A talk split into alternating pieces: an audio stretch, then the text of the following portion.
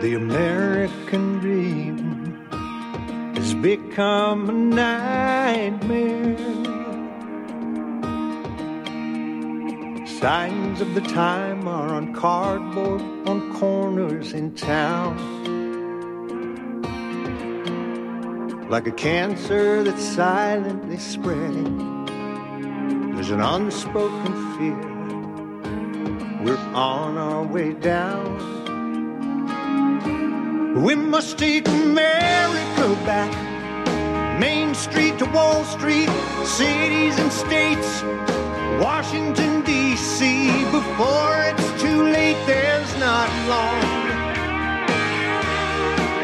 We need leaders who lead us, not stick us and bleed us, then ransom our future and our children's. That's wrong. All right, ladies and gentlemen, welcome back. Tuned in to the National Intel Report on this 11th day of June 2020. And we're in hour number two of the broadcast. This is Larkin, Texas, standing in for John Stadtmiller today. And we're joined by Nikki Raapana. Uh, for me, a personal treat. I'm very delighted to uh, finally make some connections with Nikki. We spoke just a little bit before the broadcast. But uh, before the break, Nikki, I saw years ago that you didn't want to go down that road of offending people potentially vis a vis looking into the religious aspects of this thing. Because, in my view, religion was always tied to law. And in turn, they were all tied to, these things were tied to philosophy. And I've had a lifelong interest in comparative religions and philosophy although I can't say that I'm anything but a dilettante on the subject matter, I'm still uh, very interested in these things. I remember I was, um, you know, I too probably read just about everything you've ever written that's at least available on the internet. Because uh, I was like you, I was curious. I wanted answers, and you did a lot of that legwork, that that important legwork, that I think woke a lot of us up and caused us to independently pursue our own research. And so, where I thought I might fill in some holes was my interest in comparative religion and philosophy to help bring this together in, in terms of understanding the historical uh, antecedents as well as the, um, as I put it, the religio philosophical antecedents as it ties into the so-called law. And uh, it was Fabulous. always curious to me how they could uh, pull all this stuff off without a whole lot of people not being involved. And I had to ask myself, well, what's causing these people to be duped so easily? And that's why, for me, an understanding of careerism and corporatism, going back to our understandings of uh, what is a democracy? What is a republic? What is uh, canonical ecclesiastical law and the like to bring us to this point? Because, you know, why would so many bright, erstwhile, well meaning people go along with this program so willy nilly? And so I wonder if you have some thoughts about that.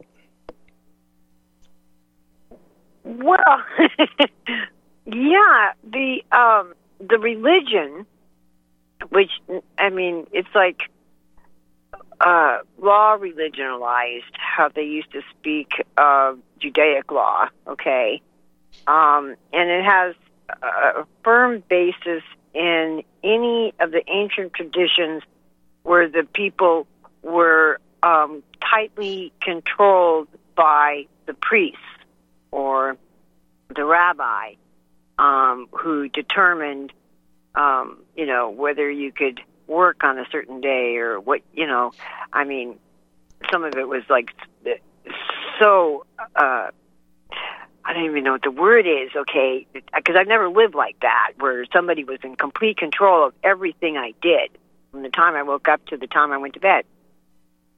And there's, uh, there's a lot of support for that in the people that are um, doing the controlling. Okay, Sure. you know, yeah. I mean, if you're you're not the one they're doing it to, and it's and the thing about this is is that it's all for our own good. You know, that's why I call uh, the communitarians Big Mother, because uh, it, it is Big Brother in a sense that there's that surveillance and control, but Big Mother does it with a loving hand. When she, you know, punishes you, it's only for your own good.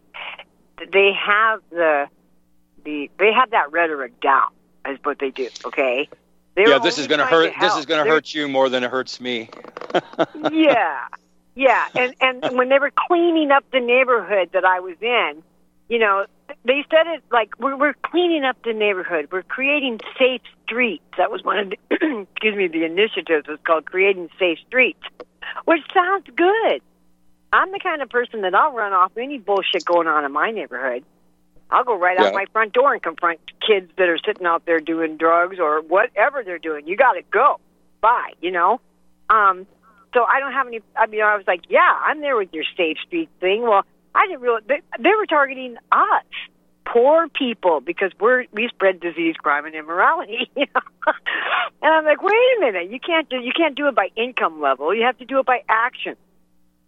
And then plus the whole idea of um, you know how firmly entrenched our entire system is in our property rights, our all our constitutional um, parameters. Okay, our property rights. You know, and you have. I had to really get my head around that part of it too. Is that you know the um, that we.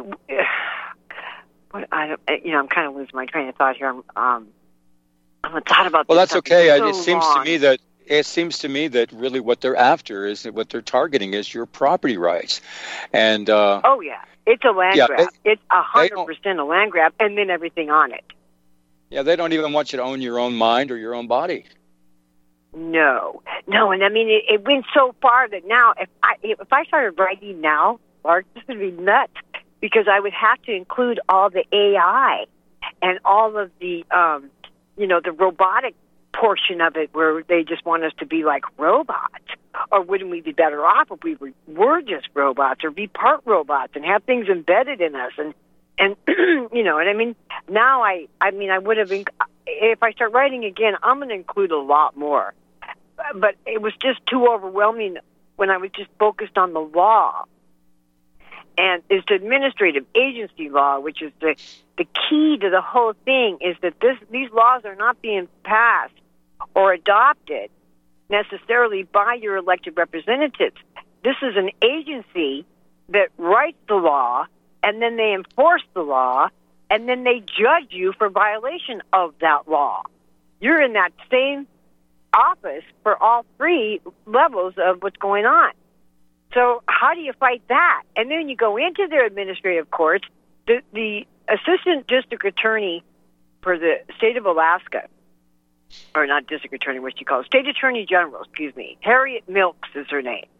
She flat out told me during my fine, I was fine. I'm the, also the director of Alaska Hemp Fest. I started that uh, with my daughter in 2015 in Alaska because I I really believe that hemp is a an economic um, you know has the potential to uh, bring industry to Alaska that's healthy and green and you know Sure. we need more than just an oil based economy here and we rely on so much imports that I just I thought it would be a good thing to have a festival, show everybody all the products, talk about the legislation, and you know get uh, public uh, more interested and involved in what's happening with the big cannabis revolution.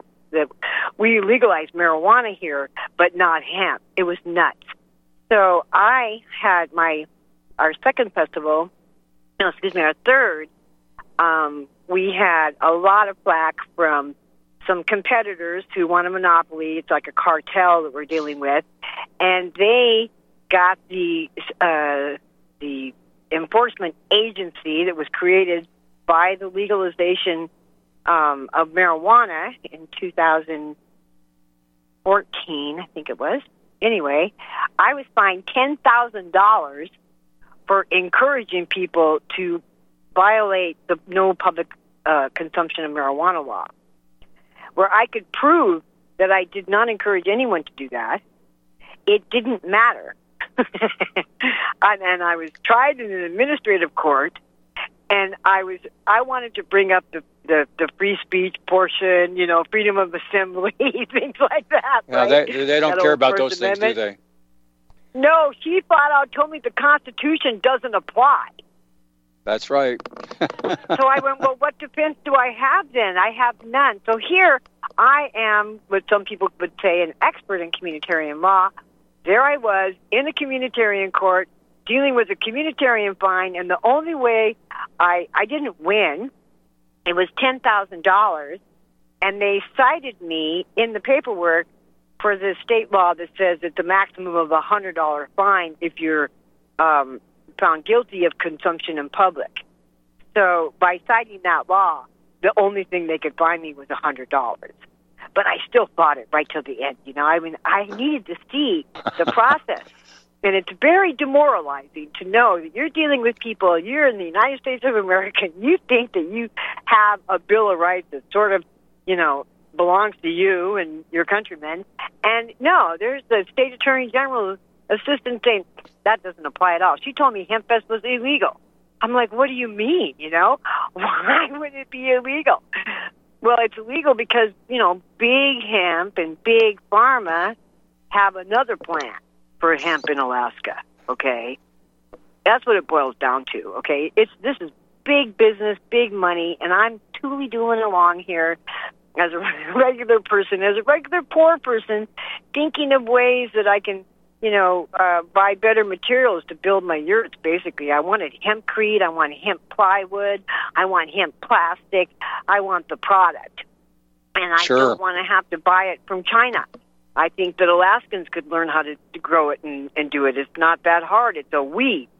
And the fact that you have to go through all these hoops these, even to grow it up here, um, it's wrong, okay? So I became more political about something that I had just always felt uh, strongly about all my life anyway. You know, I am a, a marijuana smoker.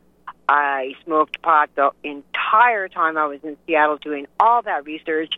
I smoked hella weed right before I went to those meetings, I'll tell you, because those people gave me the creeps. And they're all dressed very nice. They smell really good, but my hair would stand up on the back of my neck and my guts would just turn to, to mush when I was sitting in those rooms with those people. And so to me, now understanding the religious parts of it, that the God that they worship or believe in, which I don't know which one it is, if it's Pachamama or if it's the light bringer, it's it, it doesn't sit well with my soul, okay? That a lot of what I was reacting to when I was this, this was happening in Seattle, the reason I was so flipped out all the time is I feel I was in the face of pure evil. Because wanting to destroy lives, human lives, is evil and I don't care uh, who you are. I'll, I'll defend that to the end because it's what I believe. All right, I absolutely believe that that hurting people is wrong, stealing their livelihoods is wrong, putting barriers, uh, using governmental uh, power to steal people's livelihoods is really wrong. What they've done now with the corona by locking down. So many businesses are not going to open back up. We all know this, okay? Why? Why did they get rid of so many small business owners? How come Walmart and Target and Costco all stayed open in Alaska and all the little stores closed? Duh. Well, Okay. because of what they, They want, want- what they want, they want is a command and control economy, what some might call a Right. dirigiste economy. They want smart cities. You know, they want, uh, I mean, they want total control because they think it's more efficient, and a lot of capitalists are on board with this. You know, they like the idea of being able to source uh, materials and uh, uh, natural resources, even human resources, from wherever in the world that they see fit. And uh, we all know that uh, uh, Americans cannot compete with um Chinese laborers that are brought in en masse from the countryside into the cities. And then that's why that's why all the telephones are uh, manufactured over in China. You know, uh, I have to tell you, Nikki, I don't think big tech is our friend. And when I talk about tech, I'm talking about anything that you can describe as technology or a tool, and especially these so called green technologies, you know, genetics, robotics, information, and nanotech. These people are going to continue to push and push and push the envelope because they want to innovate, innovate or die. And this is what I see. So I see a world in the future of techno slavery. And I define it over at my website. And well, uh, Patrick Wood and his technocracy rising. I'm, you know, he's done a, some good work. A lot of people are aware of that aspect of it. Now they think that's the end all be all, and they're they're missing. If you don't know the word communitarian, then you don't understand the law and the legal system because that's it's right. law. And you can't really so understand. to just tell the, them the means what, or the method is not enough and you can't understand the underlying philosophy behind all the cultural and the social changes that we're witness to. Would you agree? No, or why? Because it does help to know why. There's a certain relief when you go, okay, that's why this is happening. You know, I I see that a lot, and I also know that you know we don't understand agency law. We don't understand you know the the way that the system it's like a parallel system. You have your constitutional courts that are based in property. You know, you go you're when you're charged with a crime, it, it's it, well before they passed so many new communitarian crimes, but originally you had to prove damages. In That's order right. for there you to be charged with murder, there had to be a dead body laying there. Okay, and then you would be charged based on the degree of the damages that you did to the property. A misdemeanor meant you only damaged a little bit. Uh, you know, felony meant you hurt somebody really bad. You know, I mean, and so and then the same thing in the civil court. You cannot go into civil court and just sue somebody on principle. You have to claim damages to property. Your entire system was built that way. So right next to it, since 1948, when they, the Administrative Procedures Act gave the agencies the power to write rules and regulations that they were able to enforce. And all these administrative laws are outside the constitutional court system. But the the the law that they're using, they never tell you what that law is. It's, it's mostly administrative law or whatever. They just say it's, it's the administrative um, procedures or however they want to describe it in there. But what it is is communitarian law. And once you find the communitarian law, then you know a lot of it is EPA law. And I am, you know, not against cleaning up rivers and, you know, I, I mean, I don't support destroying the environment on any level at all. I'm one of those people that goes around picking up cigarette butts and everything, okay? But these laws that um, they're directed at, at, at small people, it's always been about uh, the, the small business and the small property owner. They were the barrier, okay, to full implementation of the program. You can't have people that are independent and independently um, self-sufficient, like a, a small business person. They don't. They aren't rich uh, you know, they, but they have money and they're not beholden. They don't have to do what their employer tells them to do when they own their own small business. That kind of person, they they can't, they don't fit in the communitarian system. And if you own well, your own and- house and think that it's your house, you don't fit in the system either. So it's going to be a rude awakening when people realize they think they follow the law. They think they're good people. They're good neighbors. They they participate in their community. You know, they don't hurt anybody. They follow all those constitutional parameters, and they think they're safe. And they would have been if this wouldn't have happened. Well, you know, They're this country. um, yeah, I remember the Go ahead. example of my grandparents and what America was like in 1900 and how it changed from really an agrarian society to an urban society with the Industrial Revolution. But uh, we'll pick up on that too and other things right after these messages, Nikki. It's happening, ladies and gentlemen. We here at RBN are working with Front Sight Firearms Training Institute to bring our audience the best in combat, tactical, and defensive firearms training. Whether you're a private citizen who is new to firearms, or you have a concealed weapon permit and want a level of training that surpasses what you've received from your local gun range, Front Sight provides priceless education and skills taught by seasoned law enforcement, military, and private citizen instructors to levels that far exceed law enforcement and military standard. With nearly a million responsible citizens trained from every town, city, and state from across the United States, Front Sight has bolstered the Patriot movement to a whole new level. Contact Dan Sutterfield by phone at 573 762 2356 or 573 465 2356 or shoot him an email at domedan, D-O-M-E-D-A-N, at hotmail.com. This is a limited time opportunity. Don't miss it. As a listener of RBN, you're surely concerned about being informed and being ready for whatever may come. Please consider the following questionnaire as a soul jarring wake up call. If you answer no to more than two of these following questions, you probably aren't going to make it through any major disruption in our country. The questions were compiled by people that have been there. Are you really ready? Do you own your own firearm for the primary defense and protection of you and your loved ones? Have you ever been professionally trained to stand against life threatening behavior? Have you ever practiced enough to fire 500 rounds during a two to four day time frame, day and night? Can you load, unload, fire, and clear a jam in total darkness? Have all the adults in your household been professionally trained? Are you, life and death, comfortable with your abilities with pistol, revolver, shotgun, and rifle? Are you aware that everything that you do to prepare for an emergency is a waste of time, money, and energy?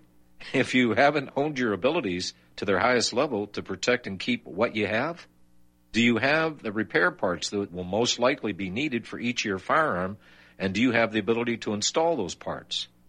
Could you completely clean every firearm you own? Are you aware that your body won't go where your mind hasn't been? In other words, without proper training, followed by regular practice, you probably will not win a gunfight. Well, how did you measure up? Take the once in a lifetime opportunity to start correcting your deficiencies by receiving your Commander Lifetime Membership with Front Sight Firearms Training Facility. A one time donation to RBN for $500 will give you a Commander lifetime membership at Front Sight as a tremendously huge thank you bonus. See details on RBN's webpage to make it happen. The clock is ticking. You had better be ready before it happens. Wasn't that the idea when we started out? At school, that's what they said the Constitution was about. Wasn't that the idea when we started out? All right. Back, ladies and gentlemen.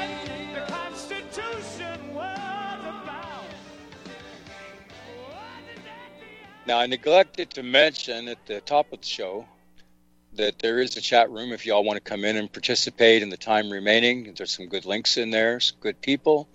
That address is National Intel Report national.chatango.com or NATL, national, abbreviated NATL, intelreport.chatango.com.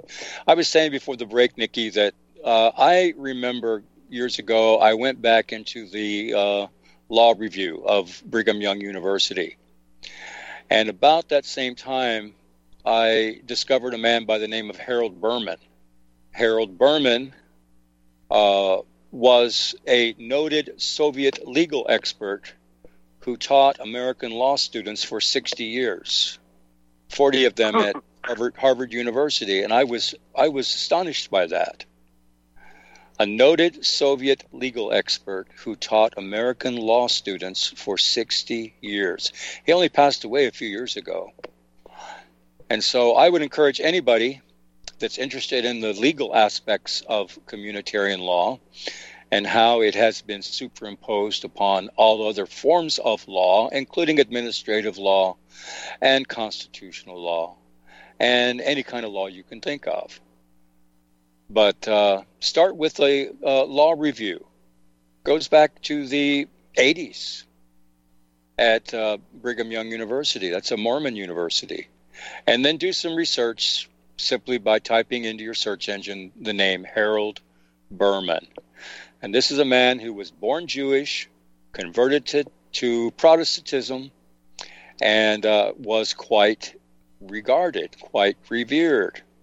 I remember uh, a few years back, this uh, public intellectual by the name of Jordan Peterson was getting a lot of airplay on YouTube and places like that. And I researched him and I discovered that he attended McGill University in Canada. And I felt certain this man had come under the influence of Charles Taylor, who's also well regarded, and he is a communitarian theoretician, if you will, and professor there. So he's very much like Amitai Etzioni in Canada.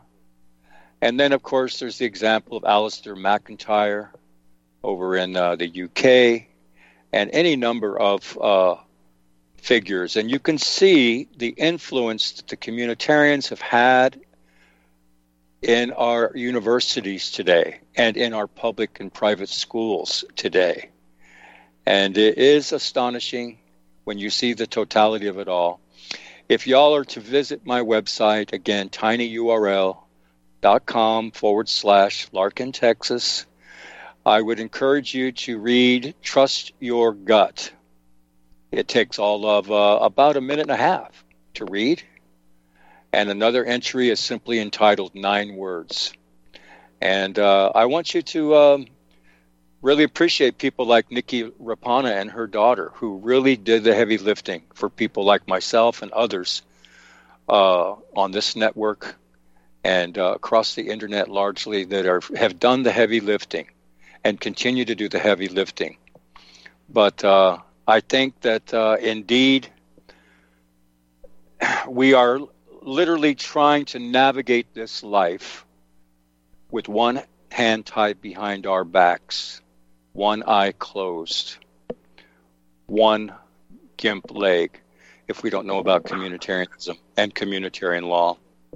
But with that said, Nikki, would you like to uh, uh, invite a couple of callers to uh, join our conversation?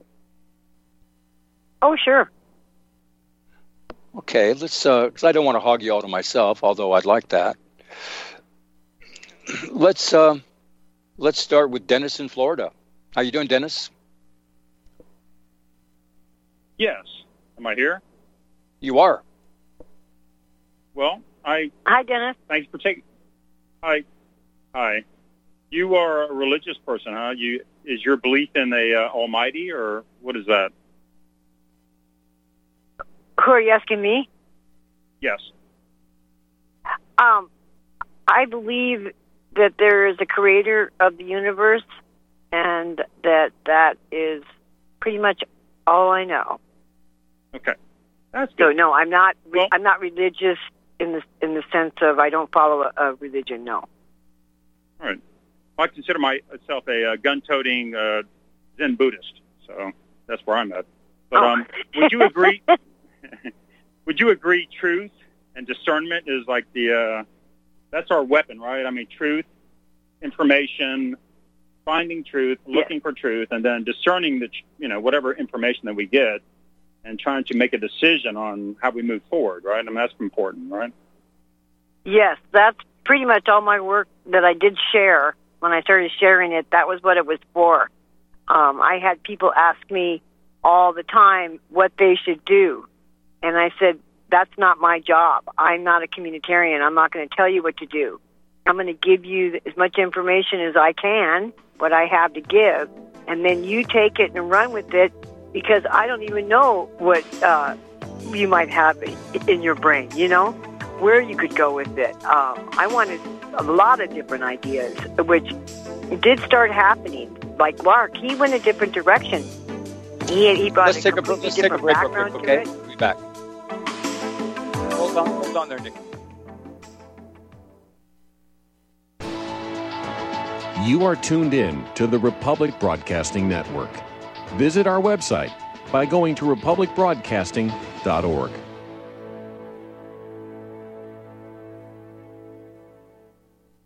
Homeowners, if your lender has gone out of business or sold your transaction to another lender or servicer, you may be the victim of a wrongful foreclosure resulting in the loss of your home. If you've already lost your home, are in foreclosure, or even in good standing, you can challenge the mortgage transaction's illegal issue and your property can be restored to you, and your foreclosure can be stopped or reversed and the mortgage transaction declared unenforceable. State laws, U.S. title codes, the Uniform Commercial Codes, and U.S. Supreme Court rulings have upheld that defective mortgage documentations can reverse or stop foreclosures and enforce property title claims in favor of the homeowner. We are having successes in stopping the process of foreclosure, the enforcement of the foreclosure judgments, the sale of property, and evictions after the sale. We are not attorneys and we don't give legal advice. We are a professional team of legal researchers providing forensic mortgage audits and expert witnesses. We have the knowledge to produce the evidence and enforce laws regarding your legal issues. We've been in business for 12 years without a complaint. Consultations are free and we provide a free title search to confirm if your mortgage has legal defects. Please call 855 253 3748. 855 the number 2 keep it today.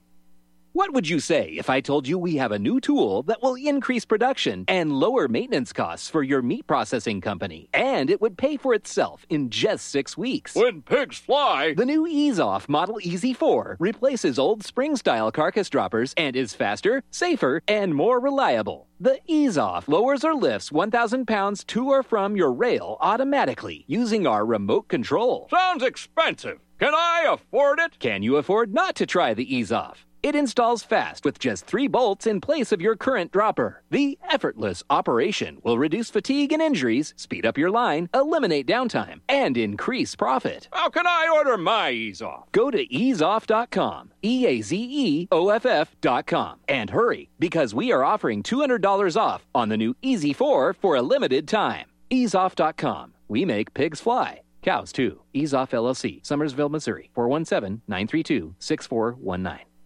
Extend your life with Extendovite. Extendovite really works. Here are some reviews from Amazon.com. Nikki, great product. Have to try it for a few months to see results. After taking Extendovite for about six months, I have noticed improvement on the numbness of my hands and wrists from carpal tunnel.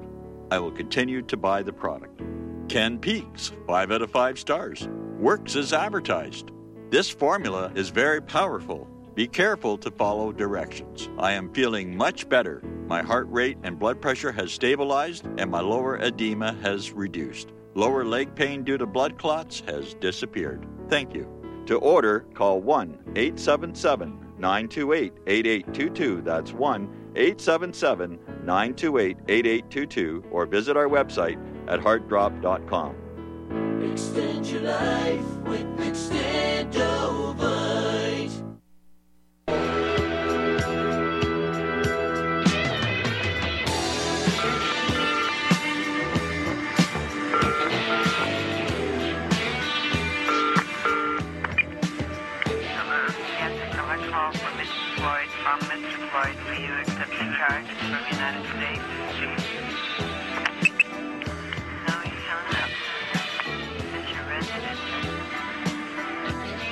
Alrighty, welcome back, ladies and gentlemen. We're in the final stretch of today's National Intel Report. A reminder we're joined by Nikki Raapana from Alaska, co author of 2020 Our Common Destiny and the Definitive Anti Communitarian Manifesto. Um, we have some calls backing up. Dennis, are you still on the line? I, I am. Yeah, go, go ahead and uh, go ahead and wrap it up if you can. I will. Okay. My my main concerns, and I believe me, I dive deep into truth because I know it's very important. So health comes up and politics comes up. Health, just be as healthy as you can. Take care of yourself. Be healthy, mind and body. Be healthy, and then in the pol- politics realm, I say do the Gandhi approach. Only because I can think of only a solution if I have a short amount of time to talk about stuff. Solution is what I talk about. Gandhi approach. Stop going along with the bullshit, um, with the um, the things that they want us to go along with. Resist. That's the Gandhi approach. Peaceful resistance. And don't pay your taxes. Don't. I'm not saying don't show up to work. I mean, most I'm an entrepreneur, so I, I love work. I mean, but um, don't go along with the system. Uh, Gandhi approach is, is my final words. And thank for you for whatever it's for whatever it's worth to you, Dennis. There is a researcher. You can find him. He goes by the name Timothy Spearman. The website is shakesaspear.com. And learn about the real Mohandas Gandhi. Well, okay. He's not. Well, I'm not talking about Gandhi the man, but I'm talking his approach to uh, finding uh, resolve to uh, the violence. I agree. We, Dennis, one of our main things when people ask me what they can do, I say get out of the dialectic. And in order to do that, you just have to know what the dialectic is, and that's how you're pushed and pulled to pick a side and do things a certain way. Political correctness is part of it. Um, all of the new terminology that they Right. use for human behavior is is the dialectic, and that's that's what people have to get out of it and feel strong enough about themselves that if you don't like something, you don't have to do it. True. Based on what though? Where do you find your passion? Belief, uh, belief in a uh, a God or a uh, in yourself or in a system. I mean, what? How do you? Where do you find your? Well, uh, belief in the in, in okay, I Where do do believe that I find my strength in that the, the the rights that I have as an American or used to have were endowed by my all Creator. people have. that all people, all people have. have. exactly, Yes. and they come from the Creator or God or whatever you want to call him, and There- not then, from then you man. divide. Then you divide. Once you start talking about this creator, which I'm on the fence on, I mean, there has to be some divine intervention in this world because we're just too complex for nothing less. But when you start, when you choose a side as far as how it was created, then you divide. Would you not agree to that? Yep. I totally agree with that. Yeah, we're, Thank I you. think I think I, you sum it up pretty good. Thank you very much, Dennis. Appreciate your input. Let's go to Jenna in Washington. Hi, Jenna. Well, hi, you two. I'm really happy to hear both of you talk. And uh, Nikki, Hi, you talking Jenna. about the big hemp and the whole struggle with big hemp in industry, it's totally relative to biochar from our perspective because we've been on it for so many years and just seeing these international bio initiatives and the green agenda kind of swooping up this carbon system and and how that goes hand in hand with the carbon tax that they want to push. And it, it's mm. funny that it's it can communitarianism can be applied to biochar in my perspective. I needed to talk about that because it just seems like universities, social interest groups with gardening, it it has to be an, uh, a legislative initiative that'll never pass because it's such a win-win product for growing healthy, you know, nutrient-dense food.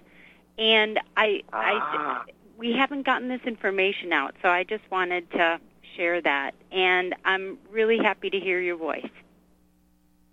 Well, I'm really happy to hear yours too. You've been like a big. You're why I'm here.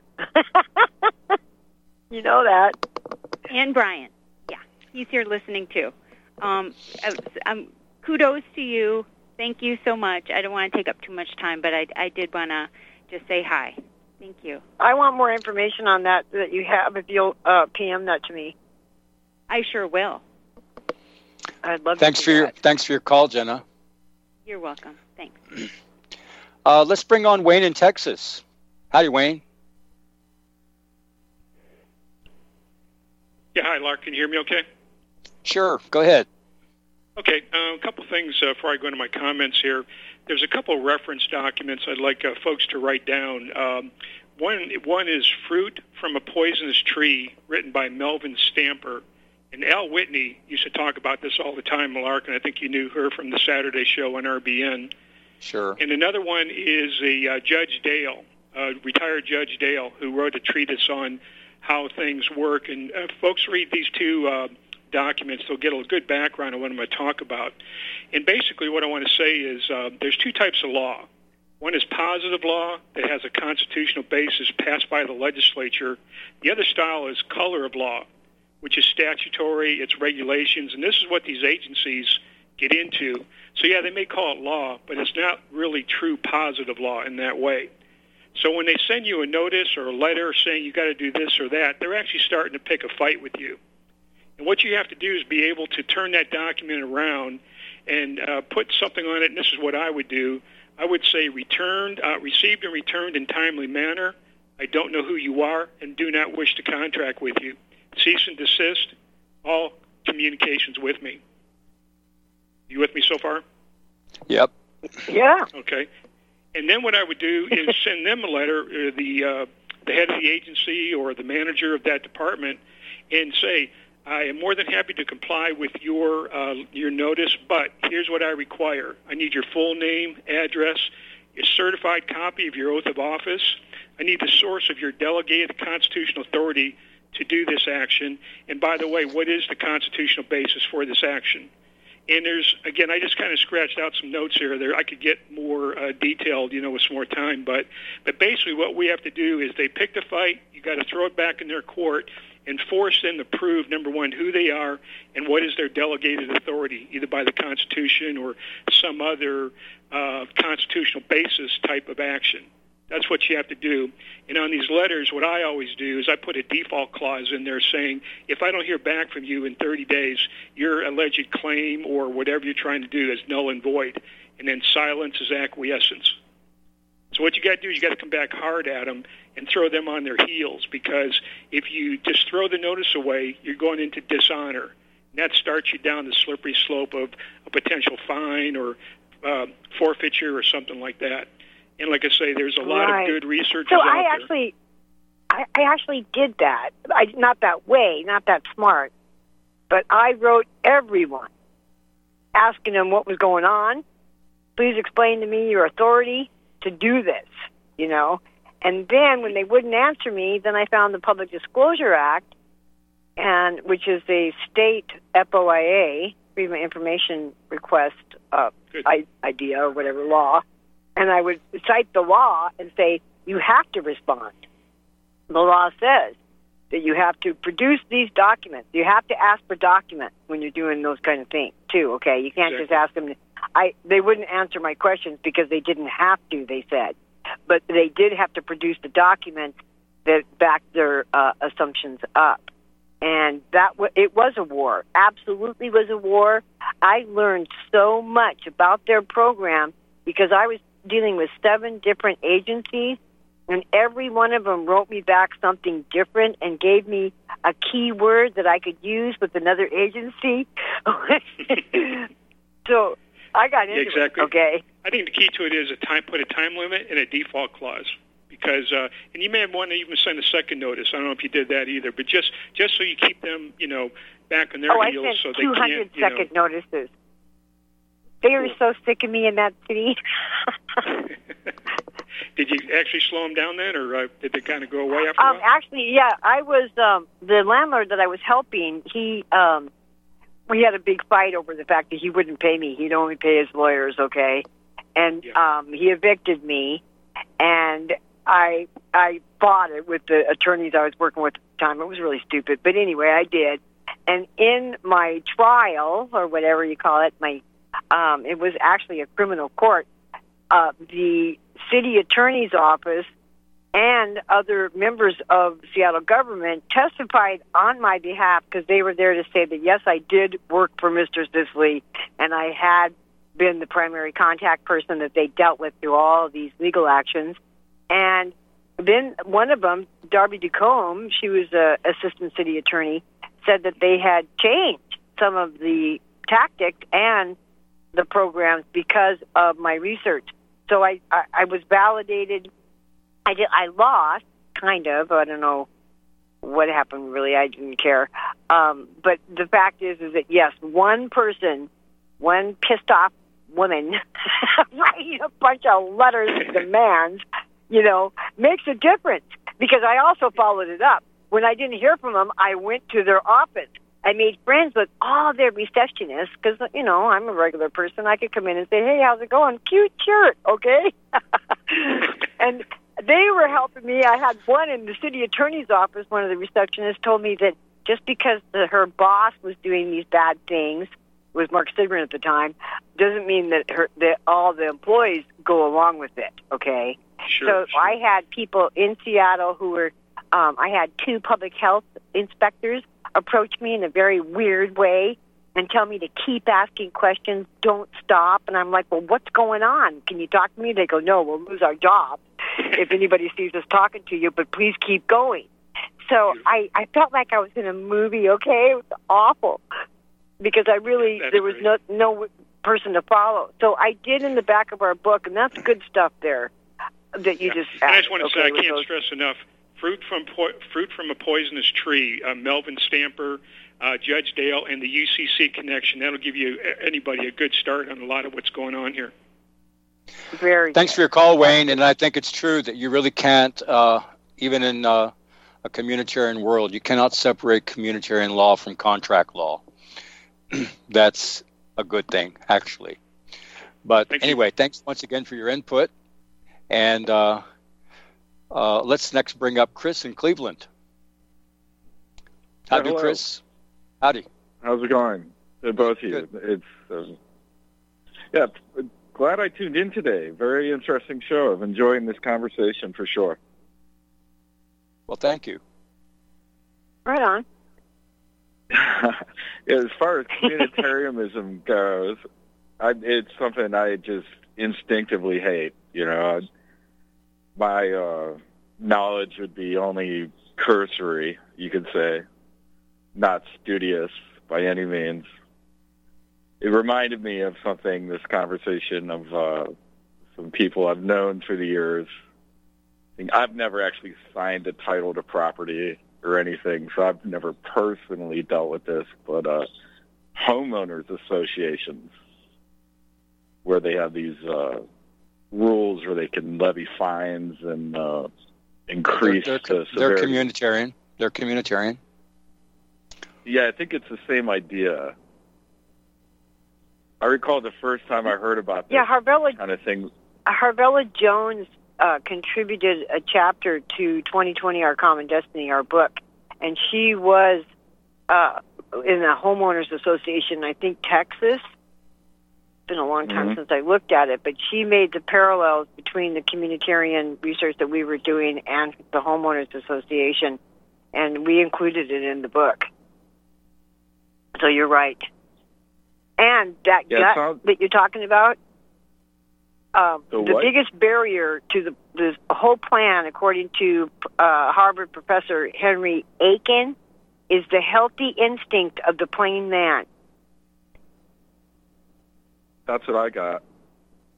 who Yep, doesn't and want to be corralled, who doesn't who doesn't want to be forced to deny his own personal autonomy and his exercise of free will and his freedom of choice. Yep. So that's what we as Americans, as, as uh, Brits, as Japanese, it doesn't matter around the world. That's what we have to assert. You know, do you stand uh, for these things? I mean, do you believe that uh, exercise of free will is your natural right, your God-given right? Indeed. If God is the spirit of the universe or the heart of the sun or whatever that might mean, right? Yeah, and always be guided by the fact that, frankly, um, uh, contract law cannot be separated from communitarian law. So there's your basis from which to stand. Uh, you have to ask yourself, you know, were you induced into a dishonorable contact, con- a contract rather? Uh, were you uh, provided full disclosure, and all these things? And you know, you'll find on my website, for instance, under nine words about the seven essential elements of a of a contract, because it's very important that we we uh, we understand that, and that's the basis from which we can fight back. That and becoming apprised of what's really going down in this world. You know, don't be shocked when you walk into a courtroom and discover, like Nikki did, that the Constitution doesn't count. Yeah, So I, anyway- my philosophy on courtrooms is like as soon as you walk in, you already lost. I mean, yeah. That's if I'm exactly walking right. into a courtroom, it's already game's already over, and I'm just negotiating now. It's their right? ba- it's their bailiwick. and It's their bailiwick, and as far as I'm concerned, and what I tell everybody, the legal profession today is frankly uh, a uh, criminal protection racket. That's what it is. That sounds pretty accurate. Yeah. I had to Yeah, fire my attorney in, in my last case. I had to get rid of him. I was going to lose. Worst. And I didn't know what I was Good doing move. in that courtroom, but I, I couldn't have him.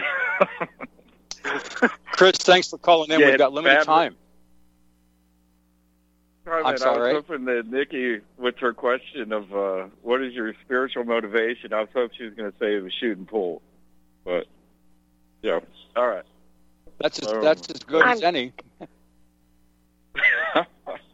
I'm sorry. All right, I'm having fine. trouble hearing right now. I got a bunch of traffic outside. I'm in a tent. So as soon as it shooting gets noisy,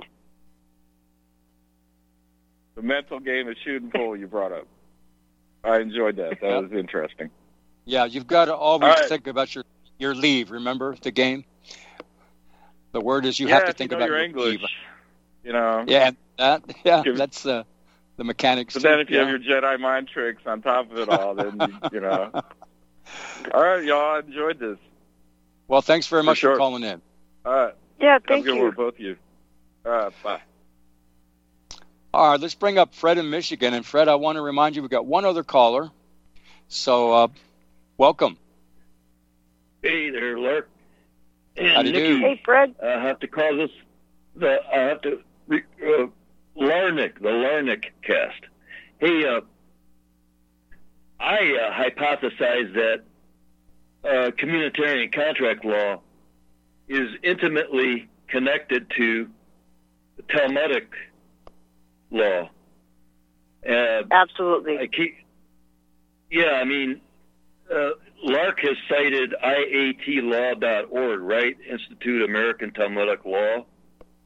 And Yeah. uh, there's a, a, a reference, uh, Werner, Werner Sombart, uh, whom I presume was a PhD economist uh, or professor, who in 1911 authored a book, The Jews in Modern Capitalism. The Jews in Modern Capitalism, in which he declares that all things monetary, economic, fiduciary emanate from the Talmud, including including uh, the money loan credits and the creation of actual currency. I mean, man, God's chosen people, they just got it all nailed down, man. They and only they are endowed with a superseding knowledge and wisdom and the concomitant uh, supernatural ability to convey that knowledge and wisdom to the Goyim Gentile sheeple, whom they presume to be their property, right? Well, I think that ahead. it's just like any other religious group, though.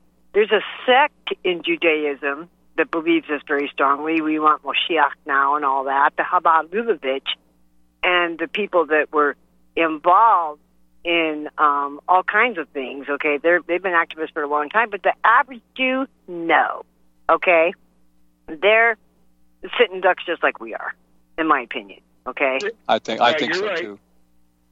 And and uh, I don't mean to disparage uh, uh, our Well- common law Jewish uh, fellow Americans. Okay, it it is as you say, um, and in fact, uh, in Hitchcock's Synagogue of Satan, there are numerous citations of these uh, uh, Khazar Ashkenazis who were uh, uh, you know, directing. Well, uh, they were uh, constructing World Wars One and Two, and as you know, the Civil War, and all that emanated out of the Bank of England, the Rothschild syndicate, uh, and they stated uh, that they intended to per- have the Jewish people persecuted because they wanted to form a, a, a what what a uh, a predominant state in Africa by taking over Palestine, and they wanted to flood it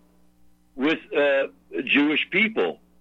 And they did that by virtue of all these scare tactics or even terror tactics that they themselves deployed, that being the Khazar Ashkenazis. Okay. Right, and, and, I there's, forget, there's a lot of there's so many religious pieces of this. The Vatican Pope Benedict, Pope Francis, Pope John II. You know, I've I found Methodist ministers, Presbyterian ministers. Every religion yeah. that I know of is um, the hierarchy. The guys at the top are all communitarians and saying that Jesus was a communitarian. Okay, so it, it's it's like you know this is why I say it's a hot the religion. I mean, some people just want to call it flat out Luciferian because that's like the the top god. Maybe I don't know. Okay, I don't. We've got to we've got to move on though, Fred. Thank you. We've got uh, little time left. Thank you Yeah, very much for your intense input. Let's bring up let's bring up JJ in Washington. Hello. Hello, hello. Hello. I'm glad to hear you Everything- both on air. It's a wonderful Thank day. you. What we are experiencing is uh, implementation, full implementation of a communitarian New World Order. The UN and the EU both operate under commu- acquis communautaire and have for years. And all of this really started when Nikki was doing her research and before, when it kicked into overdrive, was the Earth Summit in 92, where they sent delegates all over the world to learn the new form of governance, which is communitarian governance. We're there. This is it. it this is the. This isn't an exercise. This is the real deal. And and, And, and even that even that was an that was to codify the the uh, the language of sustainable development, which emanated from the Brundtland Commission report of 1987 during the Reagan and the Thatcher administrations, and it really got- ties all the way back to the Nixon administration with uh, William Ruckelshaus and Russell Train in the uh, beginnings of uh, Earth Day and uh, the Environmental Protection Agency and and the like. We've got one more caller, JJ. All right, thanks. Uh, Thank to you for that. This, you need you need to live freedom, and if you're if you're not living freedom daily, it does not exist. Was a little adage I came up for our times. Bless you both. I'm Thank into Ah. Karen in Tennessee, we have limited time. Welcome. Hi, great to hear you guys on air again. I was wondering, Nikki, during your research, were you ever able to uncover who the originator of this communitarian law is? Um, well, actually, it's ancient law, and it's it, it yeah. Um, it the farthest back I can go with the actual uh, you know date. Okay, is uh, to a guy named uh, Goodwin Barmby, who was the head of the Communist Church in England in 1841 and he started the communitarian church and and actually he claimed that he coined the word communist and he was tied to the Owenites and eventually became a Unitarian minister. So um, that is like historical record. I found references to communitarianism in um, Vatican documents from the third and fourth century, it, actually by word. It was it was Christ's conversion was called the communitarian conversion. Look, I don't look, know what look that, that up means, in the okay? encyclopedia, Karen. Just look up the word communitarianism. Yeah, there's a, there's, it's it very goes, simple. It goes back. It's a very ancient word. Nikki, And thank you very much for being on the podcast today. Thank you very much, and uh, hopefully we'll have a surprise for the listeners next week. Thanks you all for tuning in, and uh, I hope you'll continue to support the network and uh, do visit our research and uh, don't don't navigate this life with one hand tied behind your back if you don't have to. And get out of the dialectic. I'm into that.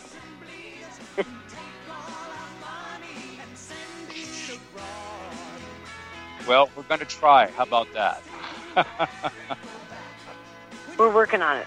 I, I need some equipment before I can get that going, but I'm going to try. This was kind of fun. yeah. Hey, thanks. It was great to talk to you, here. Lark. Yeah, it's good to talk to you.